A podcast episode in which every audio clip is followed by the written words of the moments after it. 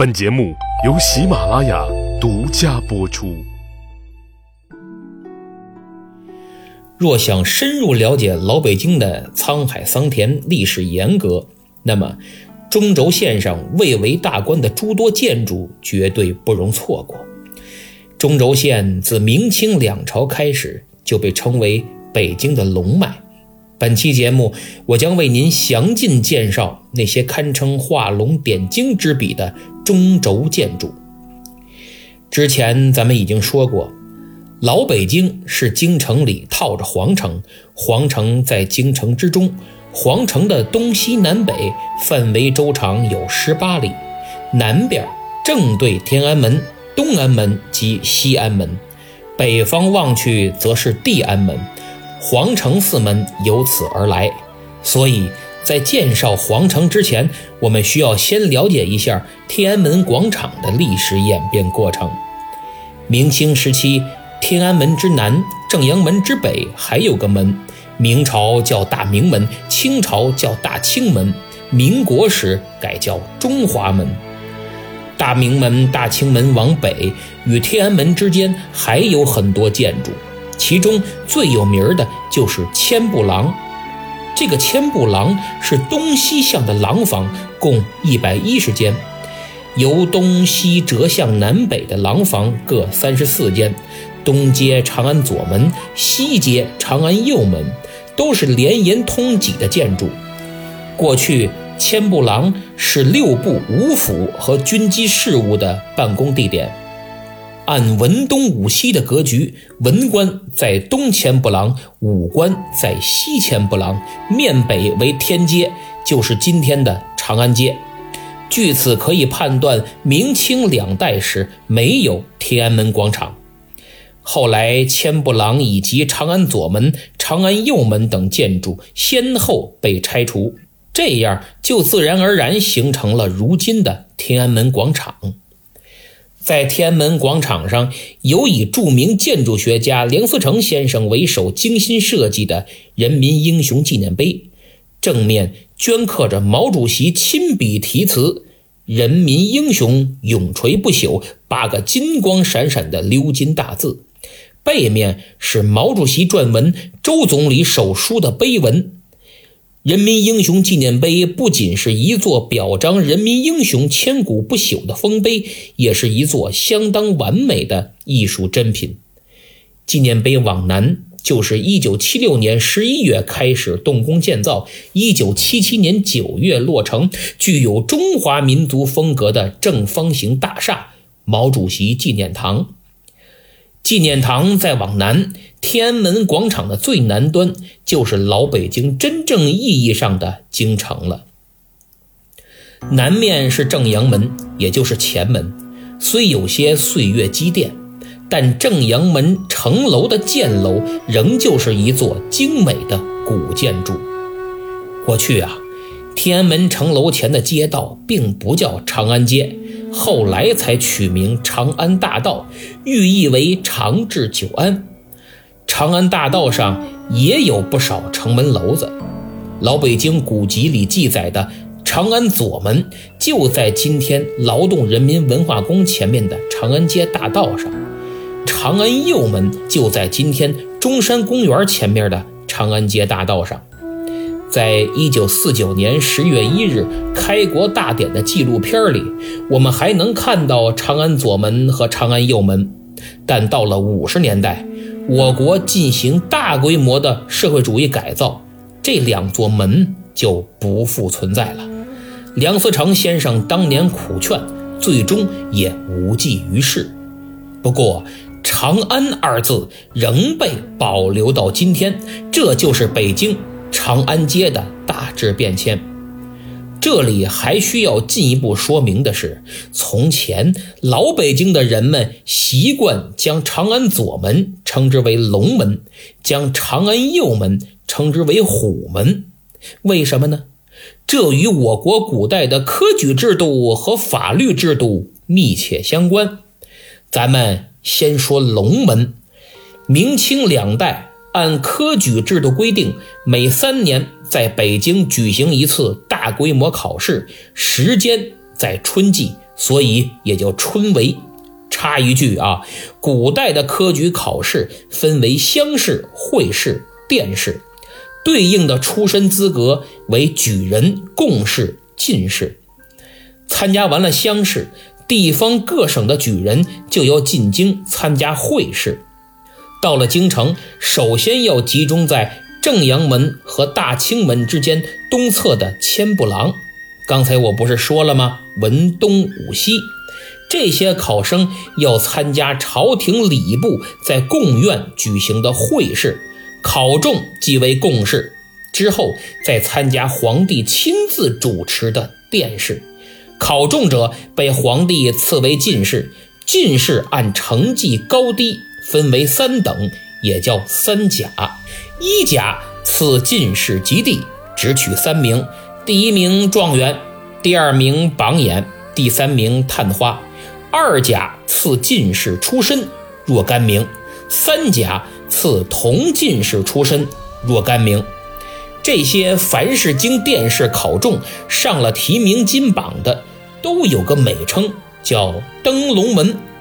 金榜被捧出午门，在古乐玉帐导引下，经承天门转出长安左门，张挂在临时搭起的龙棚内。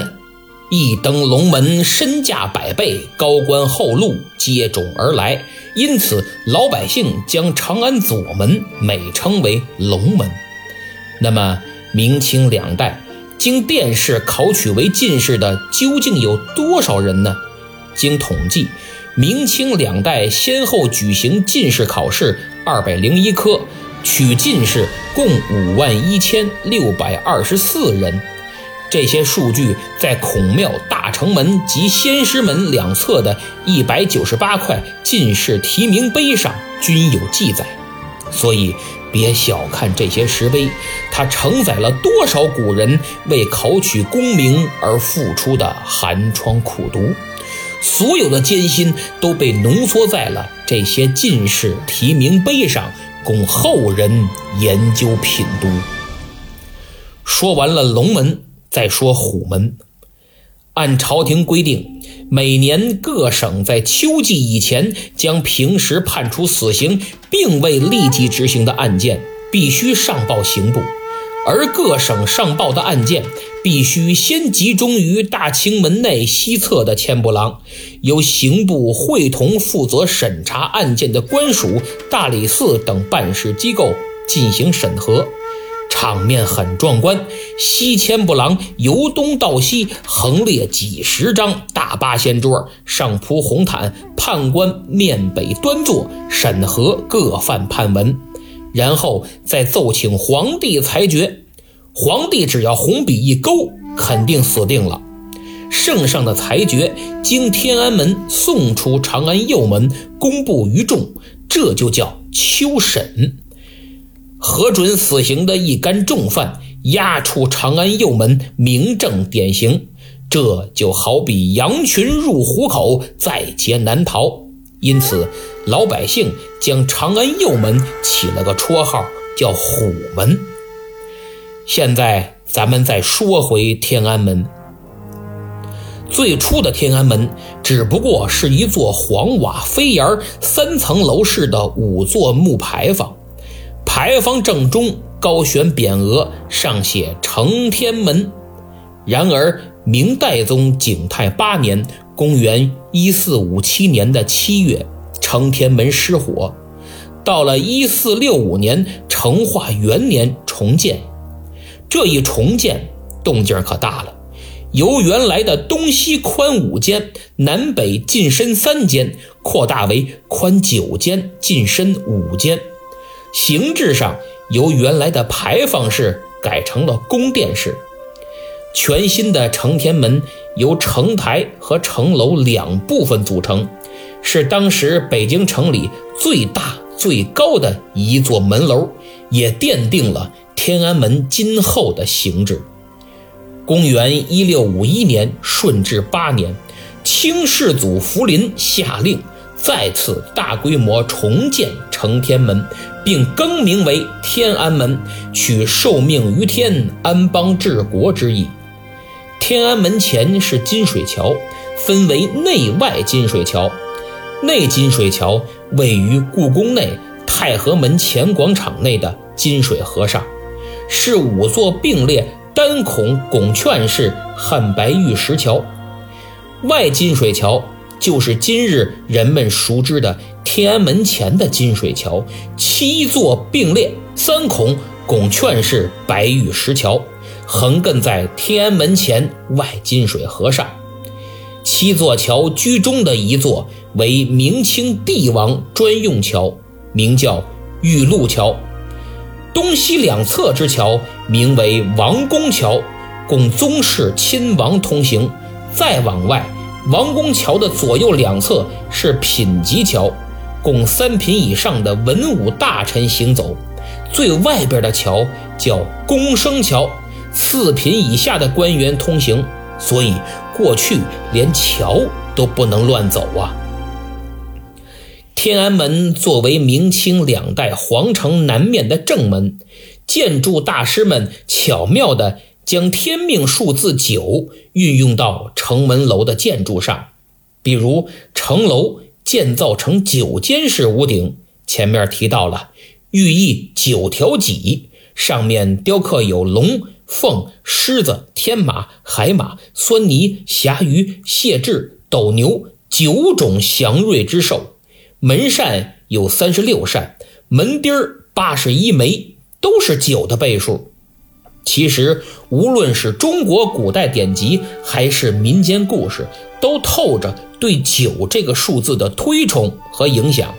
例如《水浒传》中三十六天罡，七十二地煞，合计。一百单八将，《西游记》里西天取经九九八十一难，孙悟空七十二变，哎，都是九的倍数。生活中呢也有不少例子，比如九九歌、九九消寒图、东九九等等，都是这种文化现象的体现。天安门前的点缀装饰也颇有讲究，最著名的当属明代设立的华表。从我国历史上来看，华表起源甚早。相传尧舜在交通要道就树立木牌，让人在上面写谏言，名为“诽谤木”。诽谤二字，古意是指言其过失或者直言批评，并不是现在的无中生有、恶意重伤的贬义。这是华表最早的用途。到了汉代。华表就发展演变为通衢大道的标志，因为这种标志非常高大，当时的邮政业务也广泛使用和设立华表木，这样可以使送信人呢不迷失方向。随着社会的不断发展，华表也逐渐成为点缀性的建筑小品。比较典型的就是天安门前这两对儿，可以说点缀的恰到好处，使整个精美的皇宫紫禁城建筑群增添了古老建筑的艺术性。这两对华表用汉白玉雕刻而成，以巨大高耸的圆柱为主体，通身刻有缠柱云龙，柱顶上部横插着一块云形的长片石。远远看上去，好像柱身直插云间，给人一种庄严的感觉。华表顶上的敦兽名叫吼，是一种传说中的异兽，性好望，向远处眺望。面向北眺望的名为望君出，就是希望皇帝呀经常走出深宫去体察民情。向南眺望的名为望君归。就是希望皇帝出宫在外的时间不宜太长，以免耽误国事。然而理想很丰满，现实很骨感。手握至高无上权力的帝王，又有几个不寻欢作乐？又有多少心系百姓、体察民情的呢？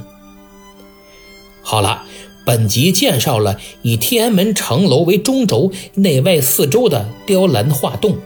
那么下期节目，我将带您深入到皇宫紫禁城，咱们一探究竟。